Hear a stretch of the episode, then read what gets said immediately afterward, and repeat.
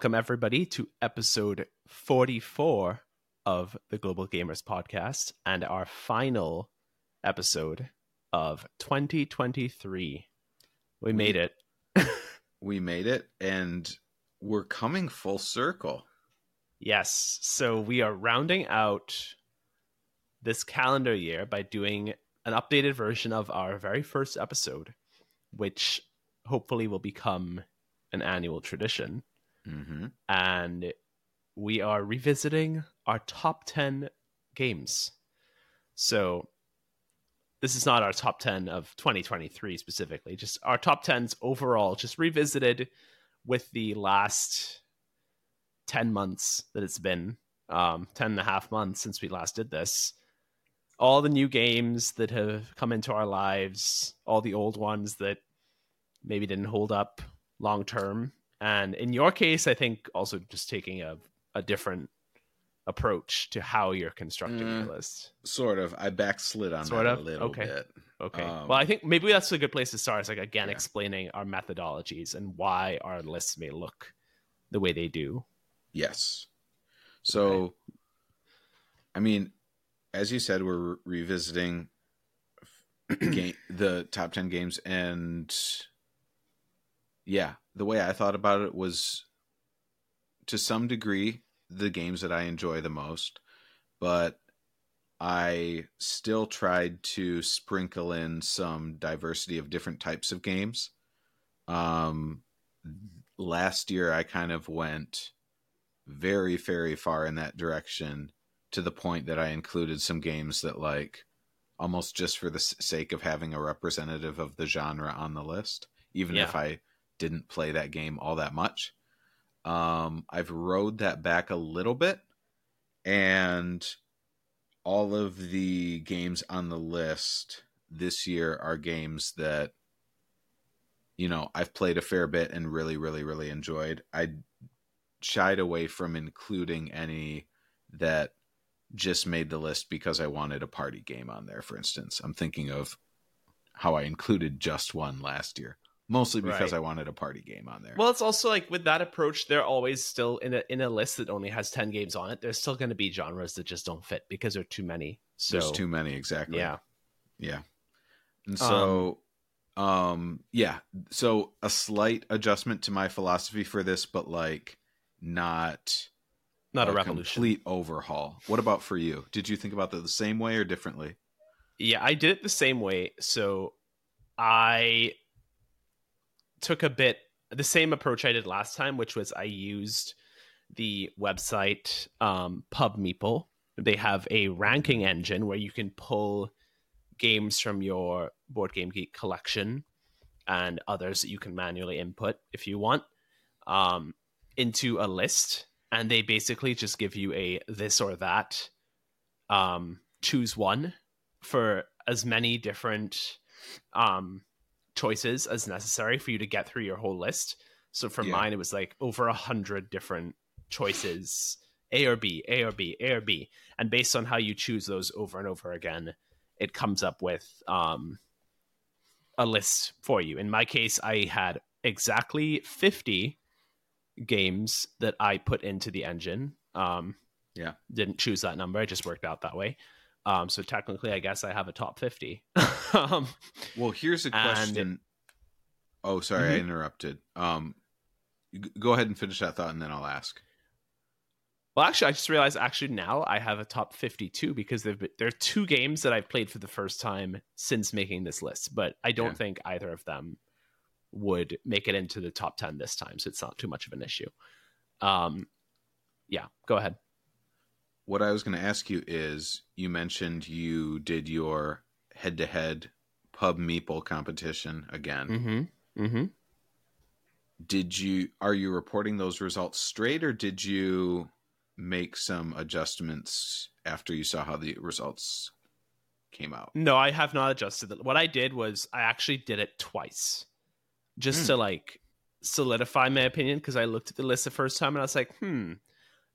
It wasn't that I disagreed, but there were a couple where it's like I could see, you know, number six and number seven flipped, or number ten and number Yeah. eleven flipped, that kind of thing. so I just yeah, wanted to yeah. make sure because there are especially now that we have a longer list than we did back in February.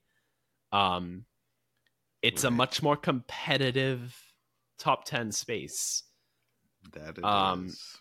Yeah, and then also when you're factoring in nostalgia, just you know the emotional feelings versus just Mhm. the objective what the list is telling you. You kind of want to make sure that it's right. So I did run it twice and I got the same exact top 10 both times. Some of the ones lower down on the list switched more. I got the same top 10 with one like swap.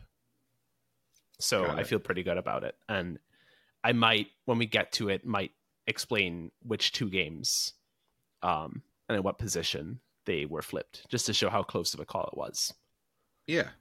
Yeah. Um, so before we get into the actual lists, we agreed that we are going to give a little bit of time to honorable mentions very quickly because this is probably this episode's probably going to run a bit long, which is fine. Um, Well, that we Nope. yeah we did talk about that. Here's my thought though. Um, Mm-hmm. well, hmm, are your honorable mentions games where it's like you were torn and like they almost ended up in your top ten but didn't, or I- it- or are there extenuating circumstances that kept them out? I am just gonna give one honorable mention, and it's literally just the one that came in number eleven for me. Um, Okay. And I feel that I do want to mention it because, I mean, it it it's no worse for not making the exact top ten. Like it's Okay. very close.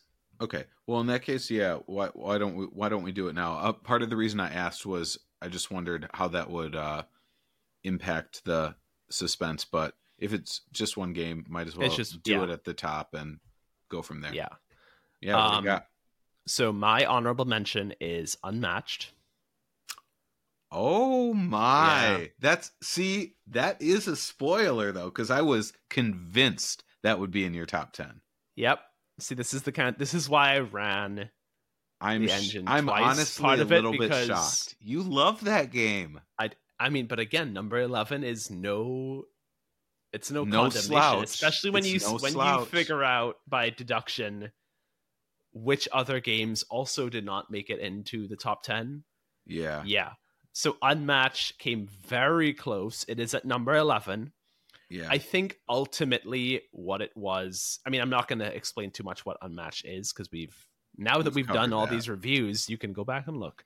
Yeah. Um, but I think what made the difference keeping it out of the top 10 was the fact that um the biggest thing was just that it doesn't play as well with three and four players. It is very much at a its best thing. When you play it with own as a two player game and that's fine that's great there are lots of games that are designed only to be two players so at least unmatched even tries to make it possible to play it three and four um but yeah other than that and just you know it being a That little bit more sense. simple than some other games like it's it's pretty flawless like uh, this is my most played game of 2023 Right.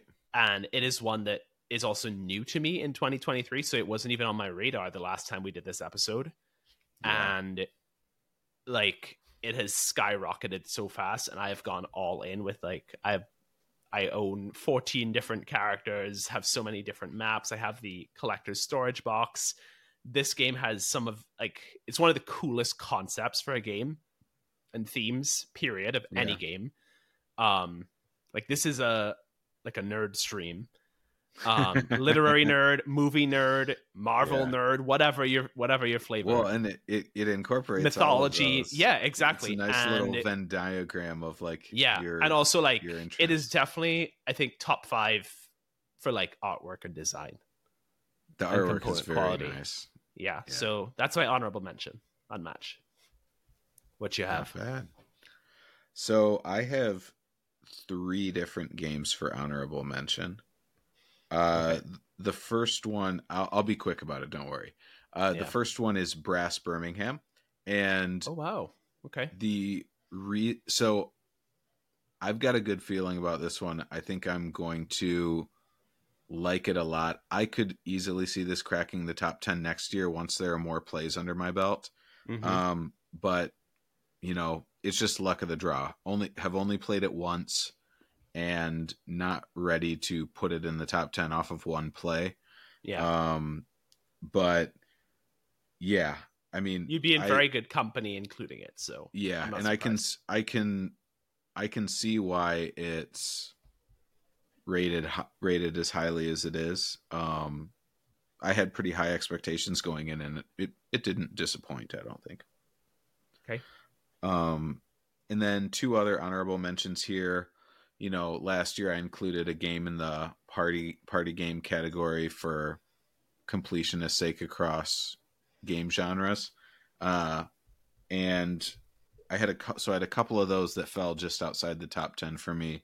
One we've talked about resistance, just a nice streamlined, you know, social deduction game that you can explain to people in, you know, 10 minutes and be playing with people that are hardcore gamers, people that don't play that many games, having fun with either type of group.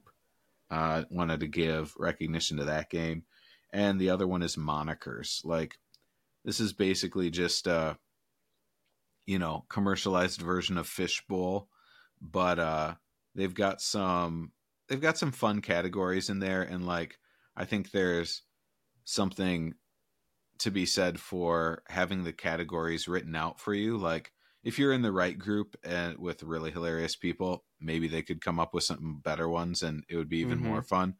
But like sometimes in a, you know, social setting that can be a bit of pressure for some people too. So I think there's something to be said for like having those, you know, generated by the game itself so you don't have to come up with it. But yeah, basic idea is, you know, you go through three rounds with two teams guessing and you know first round you can you know describe it in as many words as you want without saying the clue word itself. Second round you're going through the same clues again so you're testing your memory and it's only a two word pro- one or two word prompt depending on you know house rules. And then third round is charades. And uh, I include this game on the list just because, you know, it's a party game. It's only good for a certain type of setting. But if I had to pick the game that made me laugh out loud and just have the most, like, the most fun in that respect, I don't think another board game made me laugh out loud this year, but this one did. Right. Cool. So that's our honorable mentions. Yeah. So let's kick it off with number 10. So, right before we get into that, curious, maybe this is too much of a spoiler and we don't want to reveal it, but I'm curious how you feel about saying at the outset how many of your games are old inclusions from last time versus new ones. Is that too much Hmm. info? I think we can we can do that at the end. Okay, let's do it at Yeah, the end. Sounds Let's do it at the end. Okay. Um so number 10, how about we do this like a like a snake draft? So if I go and- first, then you, yeah, back and forth. So Yeah. do you want to go first? Yeah, I can go first. Sure. Okay. So my number 10 game is a trick taking game that's good for the whole family and it is Skull King. So I can't remember how much I've talked to you about this game. We've talked about it, but I've still never played it. Yeah, yeah, we got to we got to tr- try it out with you sometime. So, basic idea of this, I think we've talked about it before, so I'll be brief. Uh, this is kind of a souped up version of Euchre, a trick taking game, pirate themed, where you have cards of different suits.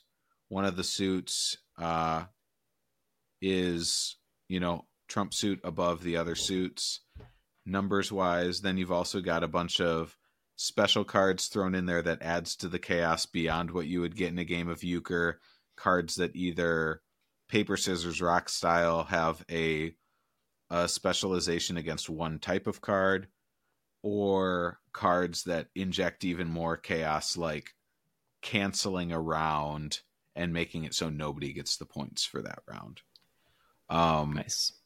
Or for that particular trick. But the really fun thing about this game too is the bidding. Uh, you know, in a game of like euchre, you're bidding on how many tricks you think you can take. Um, and you know, as long as you hit your minimum, you're good. In this game, the stakes are higher and you've got to be more precise. You only score positive points if you correctly predict the exact number of tricks you're going to take. And it gets harder and harder to do this as you go along because you start round one has one trick, and then you work your way up to 10 tricks per round by the end and are having to predict exactly how many you're going to take. It is great fun. And, you know, it's not that hard to learn either. Mm-hmm. For, uh, I mean, this is a game that I play at home with like my six year old nephew, and it's a lot of fun. Nice. How many people can you play with? How many people can you play with? Um, let me double check. I don't want to make sure I get this right. You can play with up to eight. Oh, okay. Well, that I mean that puts it in a useful category as well. Yeah, it does. Kind of like a very a versatile game. game. Yeah, it's a fun yeah. one. Cool. So my number 10 is the same as my number 10 last time. Okay. okay. Do you remember what that was? Uh, no, I don't. Cascadia. Cascadia, number 10. Yeah. All right. So Cascadia is holding its place in the top 10. It nice. it kept unmatched at bay. Um very nice. And yeah, I mean, we've talked a lot about this game. We've reviewed it. We talked about it. We both talked about it on our top 10 episode last time. Um. This is a wonderful, dare I say, practically perfect abstract tile laying game. It's really good. With wonderful components, a wonderful theme. And I would just note that since the last time we talked about this game, um, we talked about this a little bit. The landmarks expansion recently came mm-hmm. out. We talked about this in our expansion episode, mm-hmm. and it adds in some fun new elements to the game. Um, so you get some more animal scoring cards, some more tiles, um, and the landmarks themselves, which give you additional end game scoring goals, basically. But it just it's a different flavor on the same wonderful game, and I mean, it's such it's such a testament to like this game that I don't even know if I prefer it with or without the landmarks expansion, but you really cannot hmm. go wrong either way. Um, yeah, so that's Cascadia. Nice. Yep. Yeah, I mean, it's it's hard to argue with that one. That is a very solid game. Yeah. So since we're doing it snake draft style, I will continue with my number nine. Yeah, sounds good. And unlike Cascadia, this is not something that held its position from last time, and it is also not even something that was on our radar last time. This is my okay. first new entry. Okay. And this is Dwellings of Eldervale. Yeah. Coming in at number nine. So this was on my most anticipated of 2023 list mm-hmm. and I'm mm-hmm. glad to say that it was worth the wait. Um, this wasn't a new release, but it is notoriously difficult to get your hands on because of kind of limited print runs and availability. So it took several months to get my hands on it. Um, we both reviewed this very highly. We've had some fun with it. I, it is one that I definitely want to play more than I have. Mm-hmm. I think I've only, I think, been able to play it five times since mm-hmm. I got mm-hmm. it um, mm-hmm. um, which is a testament more to just like how heavy of a game it is and how long it maybe takes to teach, especially than anything yeah. else. But it is really great. The monsters. I just recently got the legendary upgrade kit, so I have yeah nice 3D monsters now with the sound bases, which are obnoxiously unnecessary but fun. um, I look forward to maybe eventually getting the upgraded components and the 3D monsters for the base game. And I am also excited to try. I still haven't played with the dragon. I've only played with the frost giant thrown in, and I'm also excited to try the minotaur and the shapeshifter mini expansions as well. Um, yeah. yeah, but this is a wonderful hybrid between worker placement, engine building, and area control. And I cannot think of another game that like well, maybe one other game that um combines those elements so well. So yeah, number nine, of Eldervale. Nice. On to you. Well, my number nine is an old favorite of mine, but not one that featured in my top 10 last year. So Okay. a, a new entry.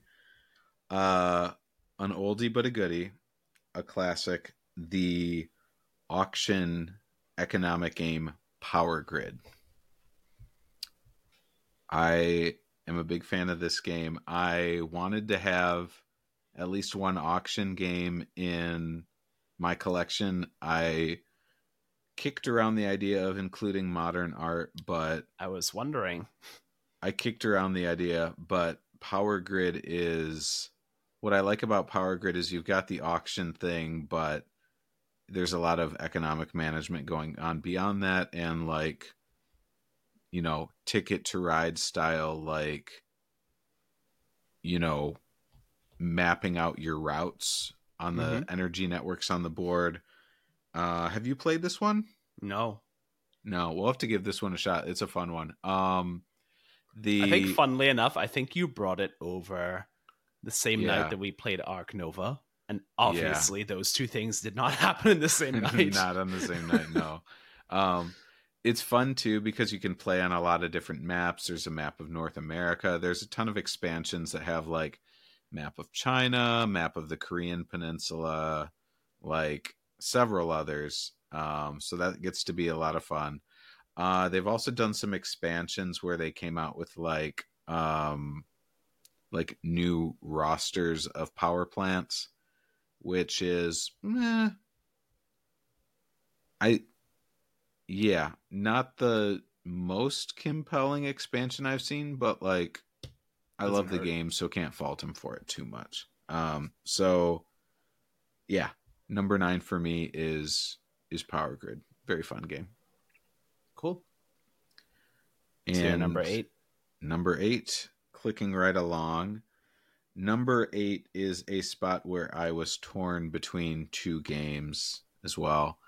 And I finally gave the edge to the one whose expansion I think expands the variety of play a little bit more. And that game is Splendor for number eight. So this Splendor was has to remain on a Ryan top ten list. yeah. So it's uh it almost came out. It really did I was gonna say I'm. I have both of our lists from last time in front of me and it Yeah. dropped a few spots. It came in at number four last time. Yeah, it, it did drop some for sure. So it's coming in at number eight, but still uh still holding in the in the in the you know list for this episode. But I I was very conflicted between this and another game of a similar weight. I'll maybe talk later about what that one is. Um, but what what what brings it home for me with this game is that the original game is pretty fun on its own. I would play that pretty much any time. And then when you add in the expansions, it you know there's one expansion that you where you can the main feature is you're blocking other players from being able to buy certain cards. There's another expansion where like there's a whole secondary market with really cool chain effects where you can buy one thing and it cascades down and you end up with getting some free cards as well. Um, those are two of four possible expansions that that they have, and I think uh, the creativity of that in a in a relatively small box is you know pretty good bang for your buck. Um, I'll also highlight they did come out with a sort of like different spin on this game in Splendor Duel, a two player variety. And this one is hmm. I don't think it's quite as good as the original game. So you, so you've played it. Yeah, I've played it a fair bit. I don't think it's quite as good as the original game, but um it's an interesting twist on it. I admire the experimentation. Um and it's good travel sized. So I mean, you've mentioned before travel sized Azul. Uh, Splendor Duel fits into this category too, where you can easily take it on a trip. Um, yeah.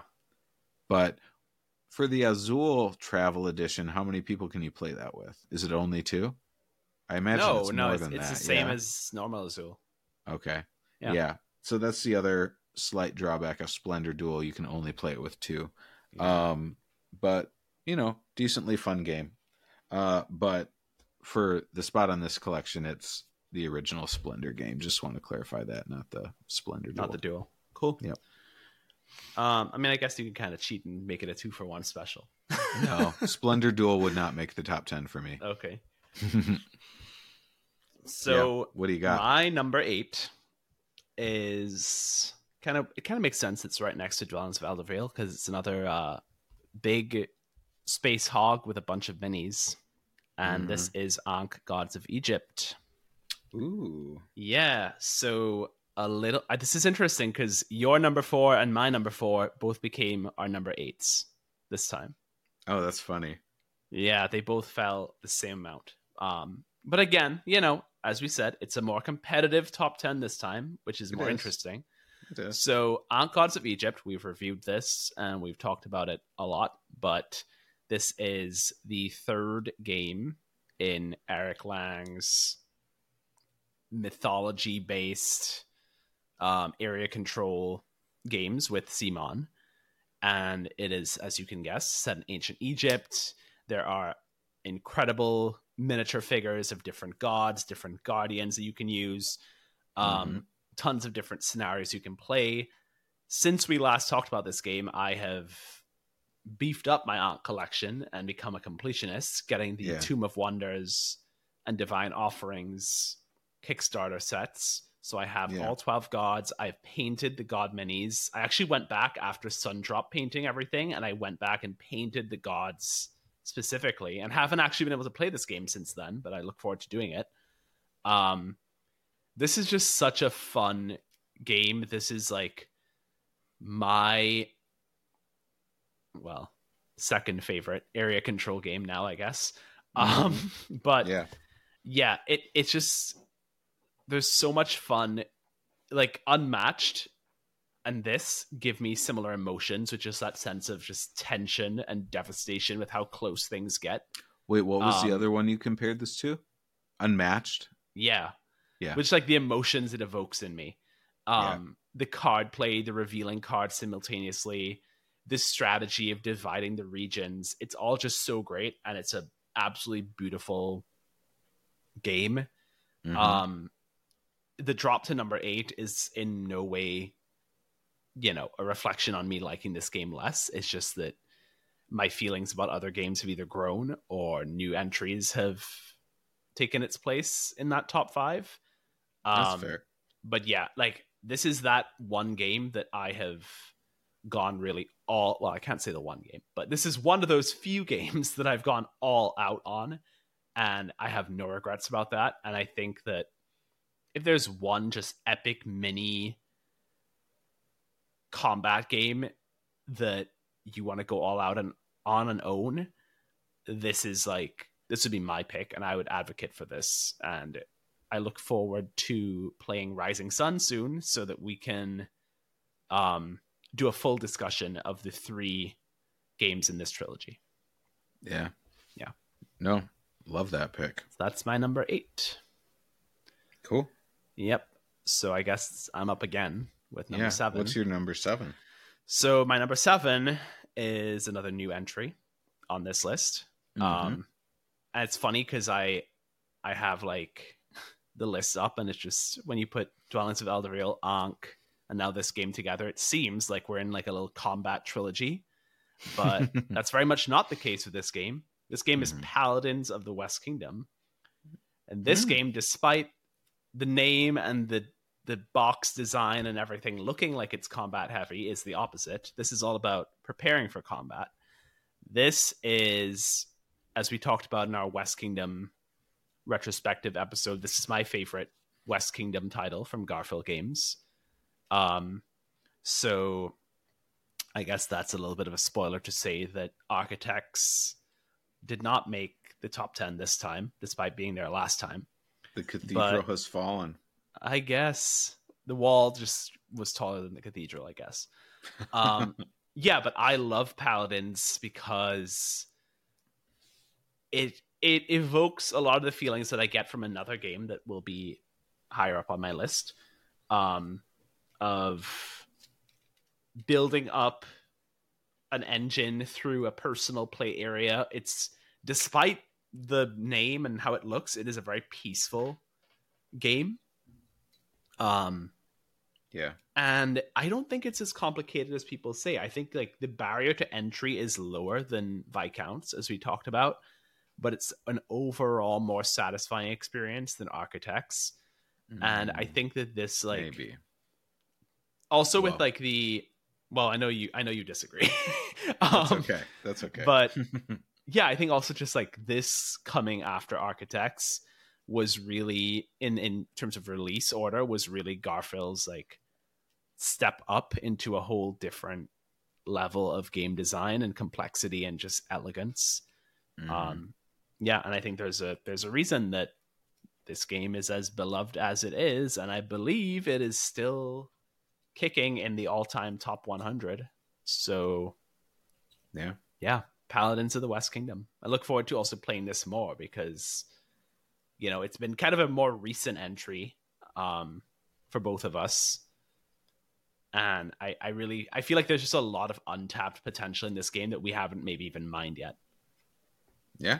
Yep. No, I'm All right. I'm uh this is one that I think you feel more strongly about than me, but Mm-hmm. I am definitely going to keep an open mind just because one thing Garphill Games does not do is let us down. So even if it's Yeah. not my favorite in the catalog, like it's hard to to fault any of the any of the games that they uh they make for making this list. Yep. Um so I can go to my number 7 now. Yes. And my number seven, one, two, three, four, five, six. Funny enough, my number seven is unchanged from last year. I am going with Dominion again. nice. And, you know, I just, I know there are other games like this out here. Deck Um, builders. Deck building games like Clank, which I still have not gotten around to playing. It's okay. but there's always next year. And I think this game just I love the how versatile it is, how much the game changes. I I don't think there's another game out there that the style of play changes so much with different expansions or the different pieces you put in or take out of it right. and i love the puzzle of like trying to figure out from the given like 10 cards that you're are in play for a given round like what paths to victory are possible which ones are not and which ones are you know likely to have the least friction along the way. That kind of brain puzzle is so satisfying to me and the fact that you know they've had you know at least a dozen expansions of this game makes the possibilities pretty endless. But because you're always playing with just 10 cards at a single time despite those endless possibilities it feels um manageable. It doesn't feel overwhelming. That's those and so that balance i think really speaks uh, like attests to the craftsmanship of this one Yeah. This was one that last time um we did this list, I hadn't played it yet. So I was kind of taking your word for it. And since then we have played it um a few times. And while I wouldn't put in my top 10, I definitely agree and understand like why people love this game so much and why especially people who have like who got in early and have kind Yeah. of grown with the game are so remain so attached to it yeah and it's, it's like a it's like a lifestyle game. Once you're in, like it's kind of hard Yeah. to get out. yeah yeah yeah yeah, for sure it's like a hotel california type deal but maybe a more positive experience than that Hopefully. um So number six on my list Yeah. is a newcomer to the list. Ooh. and I just I I had to have at least one maritime game on my list and I'm coming in at number 6 with Oceans. I know I like this game more than you do, but to me Oceans is just I love the churn of it. I I don't usually like super cutthroat games, Mhm. but a game like I just love the combination of the constant pressure of having to make sure that your various species in your ecosystem are being fed and the complete wrench that the deep cards can introduce into play and really swing the tide one way or another. Um yeah. Curious what your reactions are, but I I think Oceans Well- is a lot of fun. Because I have my, my whole list in front of me of my top 50, Oceans was my, my number 20. So Yeah. that's not not bad. That's pretty good. Um like I mean it came out ahead of Azul. So Yeah. which I don't know how I feel about that, but um yeah, no, I I Well, like this Azul game. was like your number 2 or number 3 play, wasn't it? For the year? yeah, but I mean that's also because Azul. Um Quick. Is quick, yeah. yeah. Um especially with the mini version you know you can travel Yep. with it which kind of Yep. makes it the only option sometimes Yes. um yeah no i i like oceans a lot i think it's just i'm not always in the mood for how cutthroat it is and just the That's level fair. of attention to detail with how things flow but it is by far the best of those um evolution games not even close yeah. and I kind of hope that I know I know you're kind of not sold on the um expansions theme of adding in adding in the legends of the deep, but I'm kind of curious what it entails and I if it actually is good. Um, I go- We can look into ba- that at some point. I go back and forth. I feel like that expansion is like a siren. Like on the one hand, I am not super enthusiastic about I've said this before. I think the Mhm. idea of like introducing mythology, I think well, here's the thing, like, thematically it clashes, but but it's already in there in the deep deck, like the Kraken No, it and the. Hydra. It is, but like what I like about that game is that it's hidden below the surface and it feels like you know, deep ocean like you're going to see some weird stuff you never know what Yeah, you're going to see But, it should feel like, special. if it should feel special whereas like if it's the whole theme of the entire new deck I'm not sure if I want like every card I haven't played it yet granted but yeah.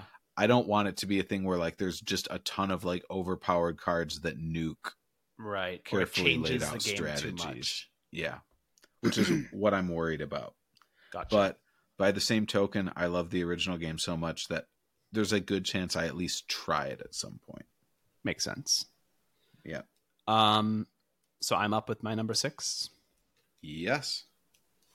Okay, so my number six was uh also on my list last time. Um, Okay. it was my number five last time, so pretty good hold. Um, Yeah. this is Wayfarers of the South Tigris. Ooh. So another Garphill title. Um I think this is a I don't know if it's a little bit of a spoiler for what may come up ahead. Oh, it Um, is. It is. But that's but okay. yeah, but I thought I thought about it about if it was fair to include um both South Tigris games on this list, Uh-huh. but I could not in good conscience dump Wayfarers from the top It's a 10. really good game. It is, yeah, it's a really good game. Um, yeah. It has been a hit with everybody I've played it with. Um, it's not perfect. I think that, you know, it's not as pretty as some of the other Garphill titles. Um, I don't really know how you're supposed to play this with more than two people because you would need quite a big table to make it work. Yeah. Um, and you know, as I've mentioned before, some of the iconography is a little frustrating at times, but this is always such a fun game. This is wonderful engine building. I always love looking at the landscapes and skyscapes and seascapes that everybody has built at the end. And Mhm. I just, the entire theme of the South Tigris th- trilogy is so much fun for history nerds in particular.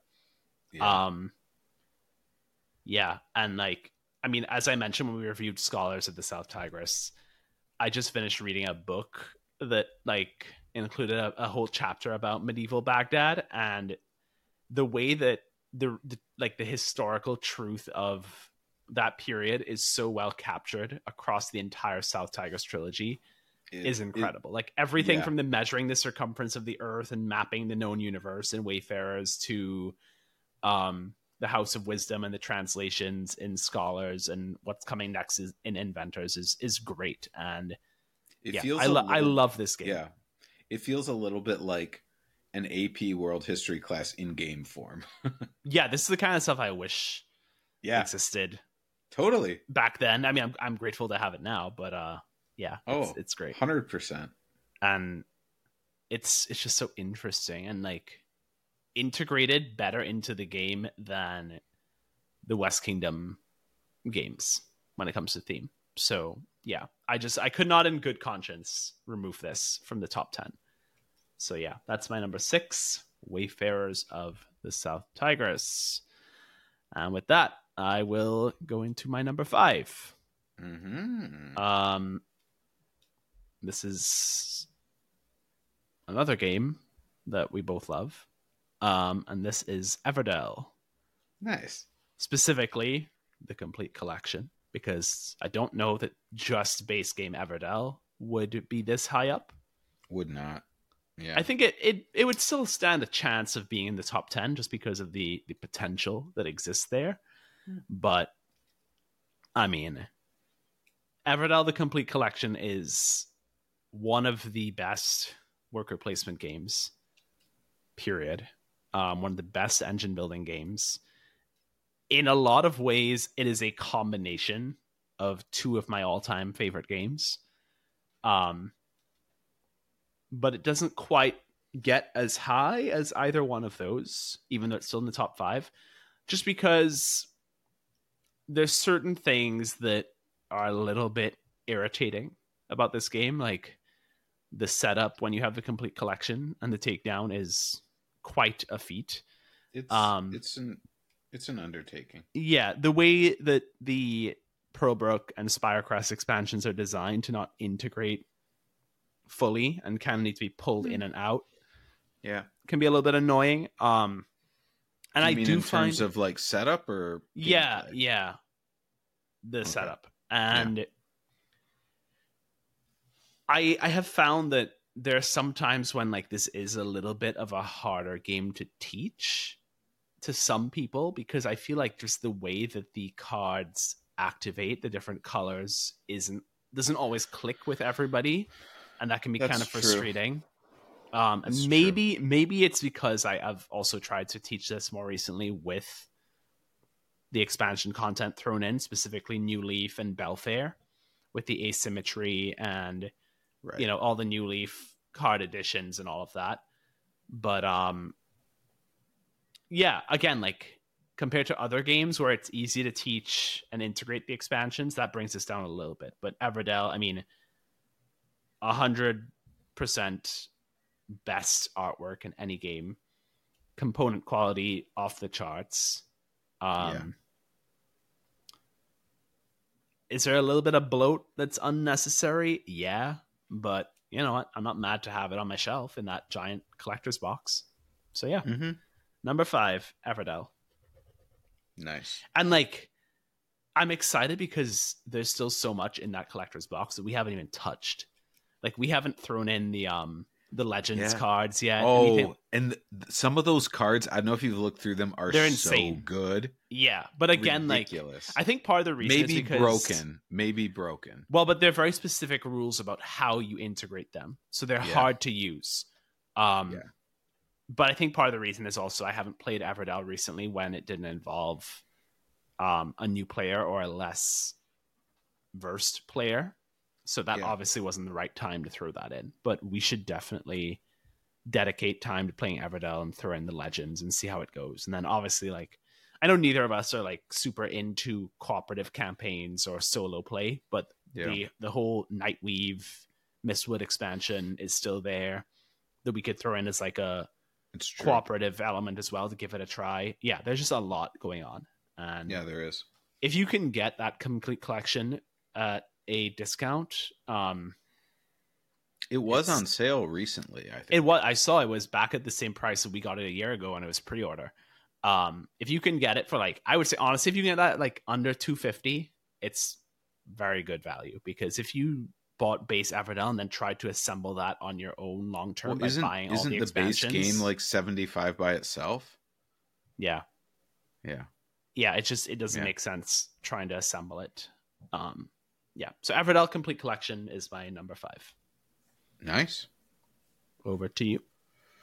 Alrighty. Um so as we were sitting here You decided. I'm well no, no, the the decision earlier was on the Splendor. Ah, okay. That was the conflicted one that I knew about. Mhm. Um, and the spoiler alert there, which uh, is Cascadia, fell just outside the top 10 for me. Oh wow, and didn't get an honorable mention. Sh- well, I guess this Well, is this is its because- honorable mention. This is its honorable mention because I didn't want to do the honorable mention at the top because that would have been too much of a spoiler. Yeah, Um, I mean, what it came down to on that front was just, uh, you know, granted, I haven't played the expansion yet, but my sense is it doesn't change things as much as the Splendor expansions do. So that's kind of why I gave the nod to Splendor again. Okay. Um, but not to derail things, but going in for number five is another game that was in my top 10 last year but has moved up and that's Dune Imperium at Hmm. number 5. I was wondering because I was looking at your list and I saw it. It was at number ten, and I was wondering if it fell out. Nope, didn't fall Right. out. It moved it up. Um moved up for a couple reasons. Some of them uh more justifiable than others. One of the reasons it moved up is there's just it's one I'm a sucker for those asymmetry games with different player powers. This has that. Makes Mhm. me want to play games more. Um I really like that element of it. I there's also been a couple expansions I've only played once or twice and I'm It's the Rise to of Ix. Is that what it's called? that's one of them and there's a second one as well called what's the other one called rise of ix is one and the other is immortality. I think the Cool. immortality one adds in some like you know Bene Gesserit themed like gene manipulation type scenarios um basically playing cards together so that they uh have synergies with each other that, that they wouldn't have on their own. Um is like a very watered down way of describing it but the other reason i'm including this game here is a little bit more uh personal and just not really as justifiable and that's just uh there was one friend that I would always play this game with and he was just too good at the game. I never Right. beat him. He unfortunately moved away, so I'm not playing this game with him as much, playing it with some other friends and um granted, it was a sight to behold the way he could pull wins out in this game. Like I learned a ton, but Yeah. it's like it's also been really fun to play this game with some other friends and like see some other people win and and have it feel Are like you the- still not winning? Is that what I'm getting? um yeah i don't if i've won it's maybe only been once like i don't usually win this game and i think that's the other thing that uh keeps me coming back to it. Just wanting to be like, I want to figure out what That's makes how I this feel game about tick. that's how I feel about Paladins. Yeah, Because both Yeah, times this- I've played it, I I have done Yeah. not I haven't lost. I've done atrociously. Like like I'm pretty sure both times I think you almost doubled me in points, but still. I don't know. It's I guess just some games that would frustrate me, but with a game that you really love, I guess you just as you say, you just want to keep coming back despite the frustration. I know. I know. Yeah. Yeah, so uh Dune Dune Imperium comes in at, at number five for me. And uh number I f- well before you go to number four, have Oh, you yeah. heard of the new Dune Imperium game? I know Dune Imperium Uprising. I've I've heard that they're making it and it's not another expansion, it's a standalone it game, exists. correct? Yeah, and I think people are a little bit pissed off about it Yeah. in the I Everdell Farshore kind of way. Yeah, I have And I I, have not played that one. Yeah, I think it was kind of meant to come out and like in sync with the second Dune movie. Right. Um, obviously, the movie got delayed, but I think the game is still out. Um, yeah, and I think I don't know anything about it. I, I don't know how different it is, but I did see some discussion online of people being annoyed and feeling, you know, I could like it was a little too soon. I mean, I could see that, especially just because I don't know that much about the game, Mhm. but just the way that they market it is a little weird. Yeah, to even like They- give it the same. Why call it Dune Imperium Uprising? Why not just call it like Dune Uprising? Well, but not only that, but like the, there's the name of the game, but then the other thing is it's marketed on the site as a standalone expansion, which to me is a contradiction of terms. What? Yeah, no, no, thank yeah. Yeah, I yeah, so. Yeah, like my It- I- I- ranking I of get- this game I did get not Everdell Farshore incorporate vibes from it, so I don't know.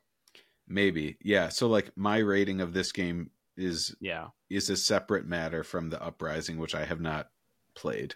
Um yeah, Yeah. Same as my my Everdell rating is different from Everdell Farshore, oh, yeah. obviously. yes, Everdell Farshore is like cryogenically sealed Everdell in Farshore win another recess for, of like, mine. for, I think it wins the award for Global Gamers Villain Most- of 2023. Yeah, Ever, yeah, it really Everdell does. It really does. Yeah. yeah. Sorry, Okay. sorry, sorry, Everdell team, but uh, yeah, I'm gonna have to agree with that not statement. not this time. Yeah. Yeah. Um. so you're number four.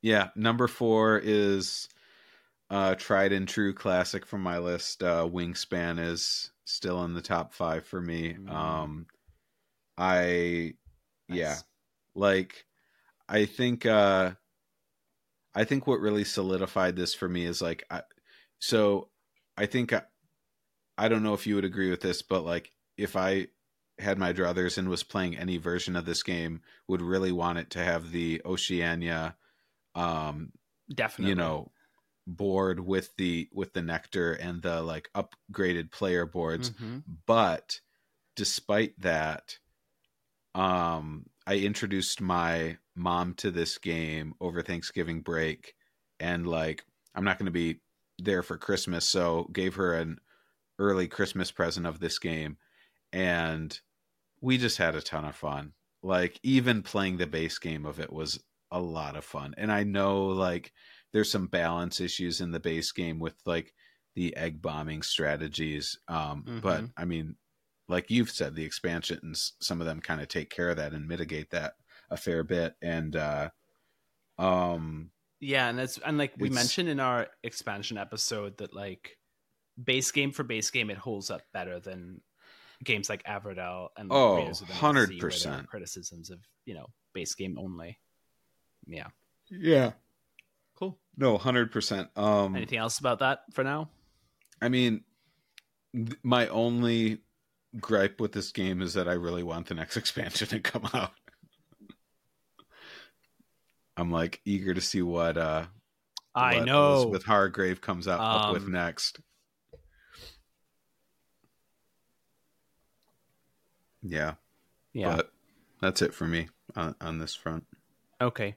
So my number four, um, I'm sticking with Stonemaier. um, and this is going to be my equivalent of Dune Imperium in Yeah, most I know what impro- in this the most is. improved category. Yeah. So my number four is Scythe. Yeah. Yeah. I had a feeling it was going to be up there based on what you've talked about Yeah. in recent months. Yeah. So Scythe was my number nine last time we did this, and is now comfortably in my top five. And I think part of that is that this is one of those games that I've played more. Um and with like I think also like with people who really, really enjoy it, which makes it fun. Um Yeah. and I played it a few times like specifically with like at higher player counts with three and four people and people who are like repeatedly playing it. And so we just have a lot of fun um getting a greater sense of the strategy. And i've also added in the wind gambit airship expansion and the modular board. Yeah. um and both of those just further like enrich the experience of playing this game. Uh this again like fantastic theme for a game. This is up there with like unmatched and the south tigris games in terms of i think my favorite themes for a game most interesting themes with the combination of the you know world war one meets sci-fi mechs meets with the steampunk and the pastoral peasants. Love it so much. Great artwork. Um and this is my favorite area control game. Like it it used to be ankh but i think long term scythe has overtaken it. Um and i think also i give this like a step above dwellings of eldervale um in terms of like the competition between players is is yeah. more face forward and also the engine building of this game.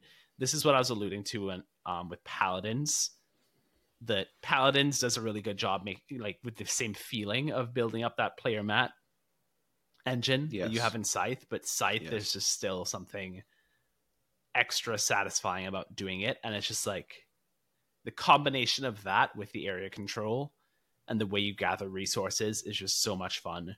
Um and this is just one of those games where like there's such great storytelling potential in how things play out and the drama Yeah. and yeah It's true. the emotions run high um it see it still seems to me like first time plays of scythe tend to be rough um but once you come back you you're gonna have so much fun yeah so that's my number four scythe Nice.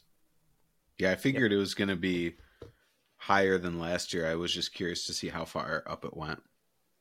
yeah and i guess i i go into number three now Yeah, we're Um, we're getting to so- the getting to the Olympics podium here. yeah so my number three and my number two are the ones that i was very to- so it was with? my number two and three and my 10 and 11 were the ones that made Yeah. me rerun the system um cascadia and unmatched came out the same way both times but this one flipped Ooh, the second time i ran it and i feel better about it now um so did you go with the second result rather than the first? So my number three. Yeah, yeah, and I feel better about it. My number three. Lost Ruins of Arnak. So, this is a game that we still have not reviewed, um, but we but we've talked about it. Very, well, I mean, it's a lost. allegedly very It's the similar to Dune lost episode. It's the lost episode. I know we're we're still still looking for those ruins. Yeah. Um, but I think kind of like what you were saying with Dune Imperium, just games that give you such fun asymmetry yeah. with player powers are great, and no game does this better than Lost Ruins of Arnak, in my opinion. When you throw in the um, expedition leaders expansion, Mm-hmm. those player powers are so much fun. Um, the research track is so satisfying. The way that you can chain actions together in Lost Ruins of Arnak is like nothing else. I mean, Everdell does it really well as well. And this is one of those games that I was alluding to. Um, they're very similar as well with like the rounds, the worker placement meets engine building. Yeah. But what gives Arnak the edge to me is the asymmetric player powers, the deck building, which Everdell doesn't have. Um and yeah, just those the chaining is just off the charts. Like the way that you can research and while you're researching gain more resources to buy something specifically the artifacts will then give you more resources to be able to research again and you just There's- can like have a masterful chain of events pay off. It's so satisfying. Yeah, there's hints of uh Yeah. the latest entry of the Garphill games South Tigris trilogy in that, I think. i think specifically wayfarers yes with the research track um is a little bit Yeah, it's well, I mean it's yeah, it's more like Wayfarers, but I mean even the I was thinking specifically of the chaining in scholars as well. Like you do have some of that. yeah Or like Yeah. Um I have the new expansion, the Missing Expedition expansion, which adds in two new characters. Haven't tried it yet, but I feel like that's screaming for us to play a two player game of Arnak and try those out. yeah, Um let's do and it. maybe that'll be like a prelude to finally doing the review episode. Because that was part of the reason we were putting it off as well, was waiting for that expansion to come out. It was. Yeah. Um the one thing that dinged this for me ever so slightly and might actually have cost it the number 2 spot is that the overall component quality is not universally great. Hmm. There's some really good things in this game. The artwork is great. The The- board design is fantastic The ru- the rubies are really um, nice. The Some tablets, of the components are the- yeah, nice. the tablets and the rubies and the arrowheads are really nice. But I'm like, then why did you cheap out on the coins and the compasses? And yeah, yeah. the box itself is really flimsy and dangs up pretty easily and there's no insert so i actually like bought a custom insert from etsy because i was sick of just like tossing everything in the box. Yeah. um yeah don't love that but overall like that's the one thing that this game has going against it. Um but overall this is just a honestly fantastic game. Another one that like i can't think of anybody who has played it and didn't love it um Yeah. yeah it's great love it lost ruins of Arnak Nice. I like it. so you're up next Yeah. I'm about to give you my number three. you have to wait in suspense to see to see which game beat this out Well, I know at least one of them. I think, but uh, so You should, my you number. should probably know what my last two are. Yeah, I probably should. Um, now, I do want to say I was this my number three. I know we're getting Mhm. up there on the on the podium now. This is maybe the one I was most torn about Okay. because I think my answer is going to surprise you a little bit. And it's a little bit of a it's a little bit of a reach. Um Can I guess? yeah, Viscounts? no. Okay. No, it's not Viscounts. okay, go ahead. Um my number 3 game is Ankh. Whoa. okay. Yeah. I Yeah. mu- this is music to my soul. Tell me. Yeah. So I was so torn here because I was sitting here before this episode doing this. I was even sitting here while we've been recording, going back and forth Mhm. between Ankh and Scythe here. And I I didn't really want more than one area control game in here. And Mhm. so I was really conflicted. And for the longest time, I had Scythe in this spot. And I think Scythe is a fantastic game. And like, if not for like saving the news for this reveal, I would have mentioned Scythe, obviously, in my honorable mentions category. Right. But the reason I went with Ankh over it is because as as fun and satisfying and interesting as the engine building is in um in Scythe, I think there's so much the the wider variety of different factions that you can play as, different gods you can play as in Ankh really really appeals to me. And like I feel like I I know the god powers don't all like move the needle strategically, but some of them are still really fun. Yeah. And even and like really entertaining to play even if you get to the end of the game and you're like, "Oh, maybe that didn't change things strategically as much as I expected." It still feels like a different experience in game. Um and the other reason I wanted to put it here is because I feel like in Scythe Scythe, I think there's more of a learning curve, and like if you fall further behind, it's harder to catch up. Whereas this game, between the merge and also the fact that you can get a lot of points from losing a battle, yeah, um, I just think that is such a fun concept that it gave me. It it it led me to conclude that Ankh for me has ever so slightly an edge over Scythe. Yeah. Um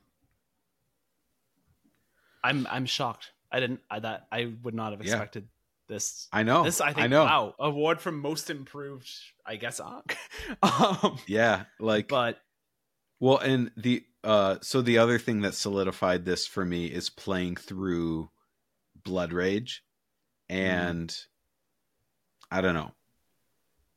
yeah, we, have we've, we we've both have reviewed it. We've talked opinion. about it. Like I, yeah, everybody seems to love this game. I was a little bit underwhelmed, but Mhm. like I guess that just kind of confirms for me how much I like Ankh because it's like it's not that I have an issue with like Eric Lang's games. I yeah. he he makes really good stuff and I love Ankh. I just yeah, Blood Rage didn't quite do it for me the same way Ankh does. Yeah, we need to we need to really give We need Rising to- Sun a play Yeah. because I think that's gonna solidify, solidify some feelings, and then we can again like talk about it as a whole and see like across Yeah. you know the three game sample size what we think are Yeah. the things that really work and what maybe maybe it might help clarify what we didn't gel with when it came to Blood Maybe. Rage. Maybe Yeah. yeah. Yeah, okay, But- and we should also we should play Ankh soon because I haven't played in a while and. That's what I'm saying. Like there have been several Yeah. times recently I'm at your house and I'm like, ooh, I'd really like to play Ankh, but it just hasn't You come should- up. You should say. Yeah. I feel okay, and yeah, no, we should pencil that in. We'll do a Yeah. Rising Sun and Ankh soon. I like it. So um I know Yeah. we were I doing think the we can snake we can skip Blood Rage. Yeah, we definitely can. Um, as far as the order of play here, I've got my top two games left. I was Mm. just gonna save both of them instead Same. of just yeah. So why don't you do you want to give your give your number? yeah, let's do our one? number twos, and then we'll do our number ones. Sounds good. Yeah, Sounds good. Okay, so What I'll give my number, number two two? first. So my number two, again, this was the game that was neck and neck with Lost Ruins of Arnak, and this is Scholars of the South Tigris. Mm-hmm. Yeah. Yeah. Yeah. So, um, I honestly think that maybe it like what it came down to was, you know, when we reviewed Scholars, I gave it a ten out of ten, and I was thinking, you know, we haven't reviewed Arnak yet, but Mhm. if we did, I had to ask myself, would I give it a ten? And I Mm. kept thinking to myself, well, I guess I cannot give it a 10 because of honestly some of that component quality. It bothers me. Um yeah. Yeah, you put a lot of stock in that. yeah, and also because the expedition Fairly. leaders, the expedition leaders are expansion material. So, Mm-hmm. yeah. Um which I guess isn't fair because my number 1 is also relying on expansions and Everdell the complete collection as well. But Mm. scholars i think for a base game complete package with no expansions thrown in, wow, it's it's pretty much my perfect game. Um, particularly my insanely good. perfect medium to heavyweight game. Yeah. This is like the best Garphill game. Um, I don't think it's that close. Um, you know, obviously Mm. Wayfarers come second. I like my opinion. Wayfarers a lot too. Yeah, I've heard those two are close to me. Yes. Yeah. Well, I think that they were represented well on my list. Yeah. Um, but it's it's honestly pretty easy to teach. I've played it with four different people at this point already, and everybody liked it. Um, Mhm. everybody who has played it with me, I think, is basically saying, "Yeah, this is the best one of these games that we played." Um, and it like because this game exists now, it kind of doomed some of the other Garphill games to be removed from my list.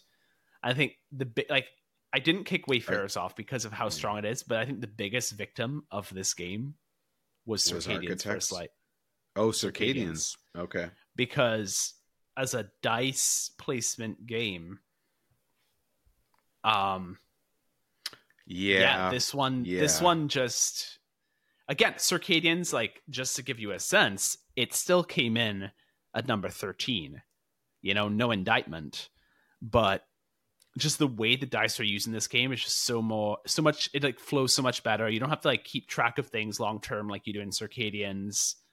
Um, the design of the board is wonderful. Like it, it is the nicest looking board of any Garphill game, and also the graphic design makes it so easy to understand what everything is and where it is and why it is where it is. Um, yeah. which is some of a critique I had of Wayfarers. yeah. Um, yeah, and again, just like as I mentioned when we discussed Wayfarers, um, the theme is fantastic. The translation concept is great. The way that things kind of move down an assembly line from the map to the House of Wisdom to being translated makes so much sense. The way the trackers are used as both like both like a resource gathering engine and a point engine makes a ton of sense. And I want to play this again very soon because I feel like having played and lost all but once, I think I have like a really good understanding now of I of I think like some strategies that I want to try out that I Mm. think would help me win. Oh yeah. Um, because I just like, I keep thinking it- about it even when I'm not playing. is it is it stuff that you've seen other people do, or is it like you connecting the dots based on I think having It's kind of both. Yeah, I I mean I'll just I'll just tell you what the big thing is. hmm I think I have put more stock into moving up the tracks than translating sometimes. Um, and ultimately for points, the track isn't worth as much, and the game tends to end a bit Before you can get Sooner than- on it. not, but before I can like really get the rewards of having moved up so high across the board. Yeah. um, yeah. Because and you're also probably like only going to get them like once or twice. Yeah, and like instead Yeah. of investing so much maybe in the research action, you can move up the track by translating anyway. So just translate. Yeah. Yeah. Exactly. so I think maybe more emphasis on translating, which sometimes is, hard to do just based off of what's available in the House of Wisdom. No doubt. Um yeah, like there've been a couple of times where like, you know, you get stuck with okay, well the only options available are Sanskrit and Chinese and no But then you- translators are available, but and you don't want to be the one to have to go and set that up for other people. But yeah, it just I really just want to keep testing out new things with this game. Um, Yeah. kind of the same reaction I have with Paladins. Honestly, I've been a little bit more successful. I haven't been like destroyed in this game the way I have been in Paladins, yeah. but um, yeah, same feeling of I just want to keep coming back to it. yeah. I like Yeah. that. So that's my number two, Scholars of the South Tigris. And now I'm like, I will 100% be backing Inventors. I, I'm going to look at that live stream Yeah. tonight. Definitely. Yeah. Oh man, they they've been on a roll. Like yeah, it's unreal. I'm, I'm hooked. It, like they basically just Well- have me on a subscription service at this point. Yeah. Yeah. well, uh that does clarify for me what your number one is, Yeah. um, which is nice. Uh, but I'll give my number two right now, Mhm. and my never number two is Everdell: The Complete Collection. Nice. This, you know, I as much as Farshore left a sour taste in my mouth, I can't fault the the the OG in this game catalog too much for Mhm. that. And This is a hold for you, by the way. It was your number two. it is last time. it is a hold. Nice. And like I mean, like you said, it's one of the best uh engine building resource gathering games out there I, to my mind. And I mean, I don't have that much to add beyond what you said besides the fact that like you know, I know the setup is a chore, but like I would rather have that many different expansions to like vary the game every time Mhm. I play it than not. So I don't mind that as much. Particularly, I think if you're playing with the same people, Yeah. then you can like playing with the same mine deeper people. into it every time. Ex- Exactly. Exactly. And like there are clear patterns in which ones I play more and less. Like Mhm.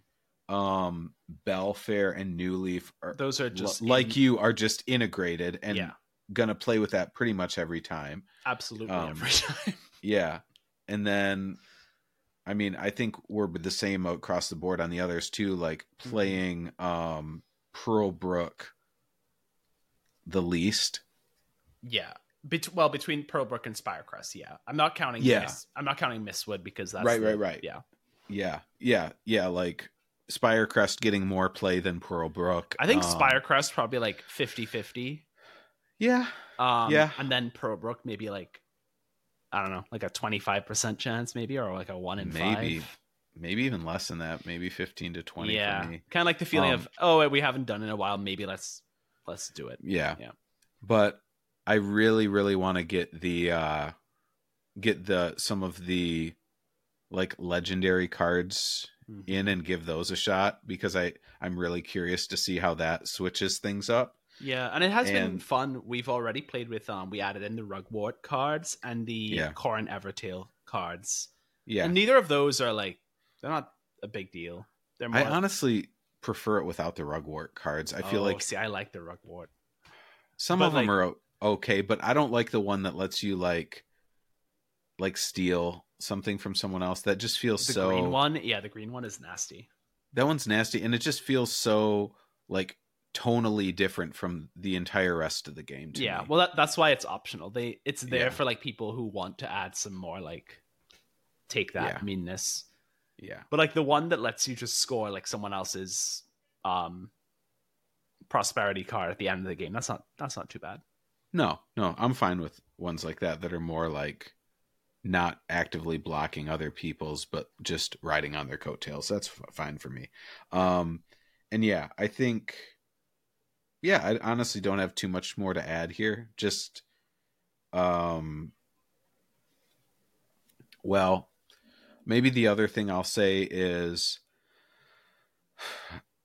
I've recently played a few more games in this genre, like Gaia Project, and don't have enough plays under my belt to definitively move the those into play for the top 10 list but i i guess what i the reason i bring that up is i think like in the coming year i think everdell's going to have some more competition in this category for me but for now it's holding its spot.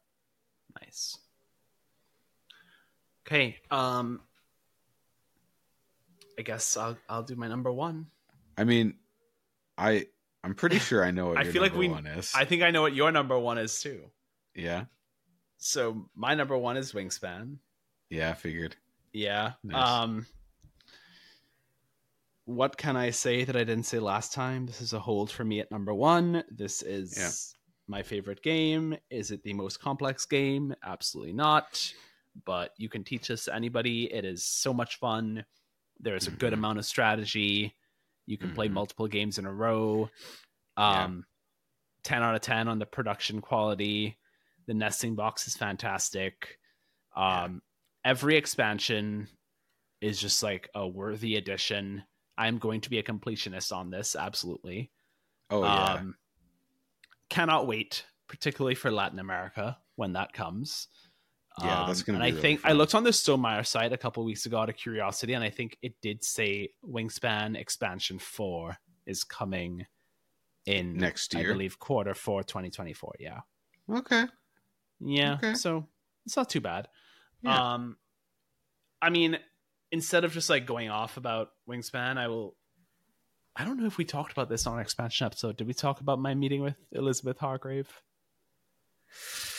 I or did we just talk about that lo- know. offline? Yeah, basically, I, I, I met think it was the, just if we did. Yeah, I met the um designer creator, of yeah. Wingspan uh, at our local game shop, Labyrinth, on Small Business Saturday. She signed my Wingspan um, appendix rulebook, and Nice. I also got a copy, a Kickstarter edition copy of her new game, The Fox Experiment, which we both enjoy, and we will Oh definitely yeah, review that. that's a very like fun one. it's going to be a good like mid midwinter review, I think. Oh yeah, foxes in Siberia. Yeah, that'll be good. like the name of the name of that game. I was a little bit like, well, I don't know, but that Yeah. was a lot of fun. That's honestly the most fun I've had on a first play of a game, maybe all year outside of s- some of the Garphill ones. yeah, and just it's kind of funny too. Like when you joke about like when you name the foxes different things and laugh about it. It's a lot of Yeah, fun. yeah, it is. Um, but yeah, back to Wingspan. I don't. Oh, also the digital implementation of Wingspan, the Oceania. Oceania one. coming When out, is that I out? Believe on, I believe December twelfth.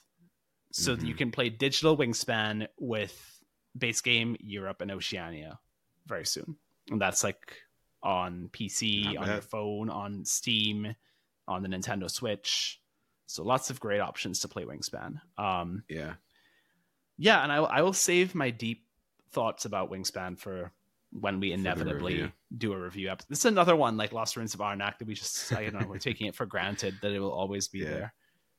yeah, Yeah. Cool. no doubt. Um, so you want to talk about Scholars of the South Tigris now? yeah, yeah. I mean, that's my number one. Like, yeah. probably not surprising. Um, you you hit gameplay wise, you hit on a lot of the big things, and I mean, I'm not going to probably say anything new here just because we reviewed this not too long ago. But um, I'm going to just go back to one of the things I mentioned in the review episode, which is that this game, the synergy between theme and playthrough, you actually feel like you're translating stuff in a way that I before playing the game I was like I wonder how well they're going to be able to capture that and they did. They nailed it. Yeah. It's so so good. Like I don't know how, but like with both of these South Tigris games, like the elevation of the theme into the gameplay has been so much more successful than it was in the West Kingdom. Yeah. I don't No, I don't know if it- it like made an extra effort if it's just the themes lend themselves better, but yeah, it's just it's I don't know. And uh and like so I mean, I think that's been really excellent. Like definitely cosign on everything you said about you know thinking about the game while not playing the game in terms of like, oh, should I focus more on translating and like mo- like and I guess I think another big strategic question I have is like how much should you avoid moving things to the house of wisdom out of fear that someone else is going to translate it before you do i'm not sure like i could see it being like Not that much hurt- because you can still you still get to move up a research track for doing well this. exactly and exactly get and I'm- influence in the guild. Exactly. So like part of me thinks that maybe um I've been too reticent on that and like you you just do it as much as you can without worrying too much about who ends up translating what. Um so that's another yeah, I th- I just think there's a lot of a lot of strategic depth to delve into on this one. Can I and make I a al- request? Yeah. Next time we play this game, assuming that it's just us, um, Yeah. let's play the epic version. Yeah. Yeah. because I'm I'm great. curious like how much it changes as well in terms of like Yeah. my, my my track strategy may pay off differently or like just the number of things you get to translate the overall pace and flow i'm curious how much it changes No, no, that's a, that's a good point. I'm curious about that too. Um, and the other thing I like about this game is just the the the use of meeples for coloring. Um, I think is fun. It's well that came from paladins first just it it, it came from yeah yeah no it did it did it did and I like I love that. That's maybe the only thing I love about paladins. If I'm being honest, like I don't like that game quite as much as you do, but okay I think like combining it with the dice, not only was it was it like in, innovative, but I think it was also a clear recognition of like this game could have been too fiddly and could have been frustrating if you weren't able to do what you needed to do. And them adding that in to make it just ever so slightly frictionless but still tight was was really spot on. yeah awesome um so those are our top tens Yep. should we do our, our little wrap up comparing last time to this time Yeah. Yeah, let's do it. So going back to the initial question you had at the front, um, I had three new entries on my list, Mhm. so seven remained. So the three that fell out from last time were numbers five, six, and seven. No, sorry, six, seven, and eight. And those were Circadians First Light, Architects of the West Kingdom, and Raiders of the North Sea. And they were replaced, not in those same positions, obviously, by Dwellings of Eldervale, Paladins of the West Kingdom, and Scholars of the South Tigris. And I had two games that held in their same exact positions. They were my number 10 and my number 1. Cascadia Nice. and Wingspan. Um, Book Yeah. book ending a good list with consistency. yeah, and I think the only game I had that moved up was Scythe. Mhm. Um, and then I think Lost Ruins of Arnak, Everdell, and Ankh all dropped at least one spot. Yeah. For me, I had a fair bit of change here. Yeah. Part partly because of you know, a slight modification of philosophy and how to score these, but also partly in just uh playing a lot of new games that I really enjoyed this past year. Mhm. So I had 50% turnover in my top 10. Yeah. Half of the games changed. Uh, the newcomers to the list were were Ankh and Power Grid and Skull King and Oceans and coming at, at number one Scholars of the South Tigris. Mhm. And the five that fell out of my top 10 were Just One and Betrayal at House on the Hill, Mhm. Cascadia, Scythe, and Wayfarers. Now, some of those I was much more conflicted about than others. Just One is a fun game, but like, I, if I'm being honest, I regretted putting that in the top yeah. 10. Like, That was uh, a methodology choice, not a merit choice. Yeah, exactly. Um, and I mean, Scythe and Cascadia, both of those nearly, nearly made the cut. Mm-hmm. Uh, those were two of the ones that I felt most conflicted about leaving out. And Wayfarers is Um, that just because you wanted only one Garphill game represented? Pretty much, pretty much. Like, I mean, Wayfarers would probably still be in the top 15 for me. Mhm. Um, I really, really like that game, but yeah, it felt it felt a little too similar for me with some of the other ones I wanted to get throw into the mix. Gotcha. Yeah. What does it say about me that my um eleven through fifteen? So eleven was um unmatched. Yeah, Twelve was Viscounts of the West Kingdom. yeah, Thirteen Circadians First Light. Fourteen Expeditions, Yeah. 15 Raiders of the North Sea, and then 16 Yeah. Architects of the West Kingdom. So Oh, that's funny. big glut of Garphill just knocking on the door of the top 10, but yeah. probably I mean, not finding their way back in. Well, I mean, it just is. It just goes to show that, like, you know, we have found a stable of like, you know, five to ten designers that we really like. Yeah. And I mean, but still branching out and trying Yeah, new ones. Um, like we Yeah, tried for sure. Birmingham last night. Mhm. Um, we have quite a few coming down the pipeline, yeah, and also like with um, you know, designers that we like or publishers that we like, it makes for interesting episode discussion episodes. We could do like what we did with the West Kingdom. We will do with other episodes once we get around to reviewing all the games necessary. yeah, Yeah. yeah. No doubt. Cool. So that is our end of 2023 top 10 list. And, And, we I look forward we're, to doing Well, it again. gonna- Yeah, no, for sure. I think we're closing out the year probably on our longest ever episode as well.